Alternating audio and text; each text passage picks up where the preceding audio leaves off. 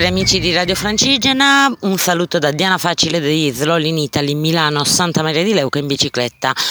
Sono nel mezzo della tappa odierna, purtroppo sono partita tardi per cui potrebbe essere che sentiate dei rumori di fondo, eh, tipo la baiare di un cane o qualche macchina. Cercherò di essere rapida e sono partita per questo viaggio concentrandomi molto sull'aspetto bici perché per me era la prima volta.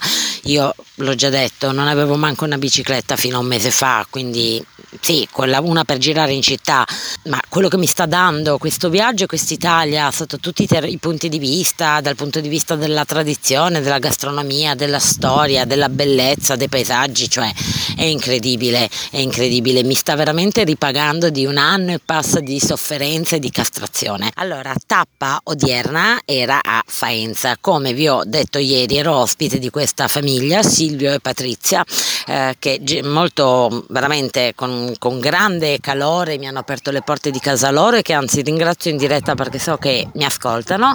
Sono stati veramente stupendi, ma soprattutto nel voler condividere e coinvolgermi eh, nella, nella loro, nel loro amore per, per, Faenza. Faenza in realtà era una tappa da cui mh, mm, boh, non sapevo nemmeno cosa aspettarmi, l'ho messa giusto perché a livello chilometrico era una tappa pappabile, anche perché mi interessava andare a Brisighella. Brisighella è uno dei borghi borghi più belli d'Italia, chiaramente si trova in altura, per cui ecco, la vedevo abbastanza difficile da fare in bicicletta, soprattutto considerato che non è solo la bicicletta, ma è anche il peso delle borse che mi porto dietro. Comunque starò in giro all'incirca 45-50 giorni in tutto complessivamente. Per quanto uno voglia viaggiare leggero, eh, l'essenziale serve. Come dico sempre però la fortuna aiuta gli audaci perché chiaramente a Brisighella mi ci hanno portato loro ieri sera. Brisighella è meravigliosa. A, a vegliare su di lei ci sono una torre, una rocca e una chiesa. Stupendo, dovete guardare le foto anzi dovete andarci.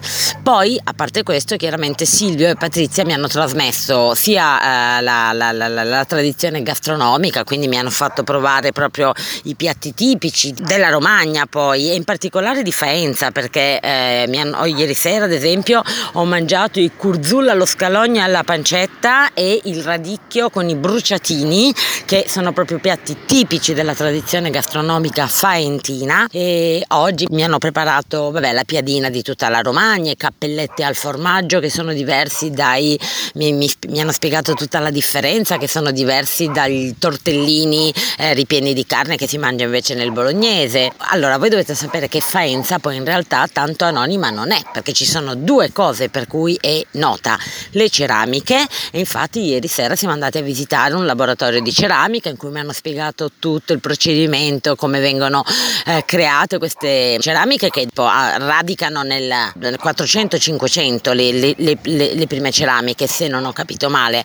Poi chiaramente ci sono artisti famosi nell'ambito delle ceramiche, ho visto delle cose eh, da eh, far venire la pelle d'oca e poi è, mo, è, nota per il palio. Fondamentalmente quello che ho capito, qua ve lo riassumo in due parole perché eh, se no potrei andare avanti a parlare per ore, comunque a giugno di ogni anno dal 1959 a Faenza si tiene questo eh, palio, quindi questa ricostruzione storica con tutti i vestiti, gli sbandieratori, la, la sfilata, tutti mano, no, una roba spettacolare. Io chiaramente non ho visto, non ho assistito perché quest'anno, eh, come è ovvio, non ci sarà, ma mi hanno portato a vedere le sale dei costumisti, eh, le, le, dei vari rioni, quindi ho visto i costumi dell'epoca.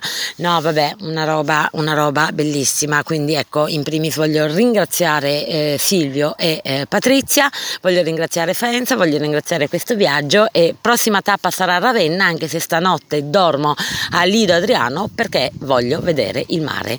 A domani!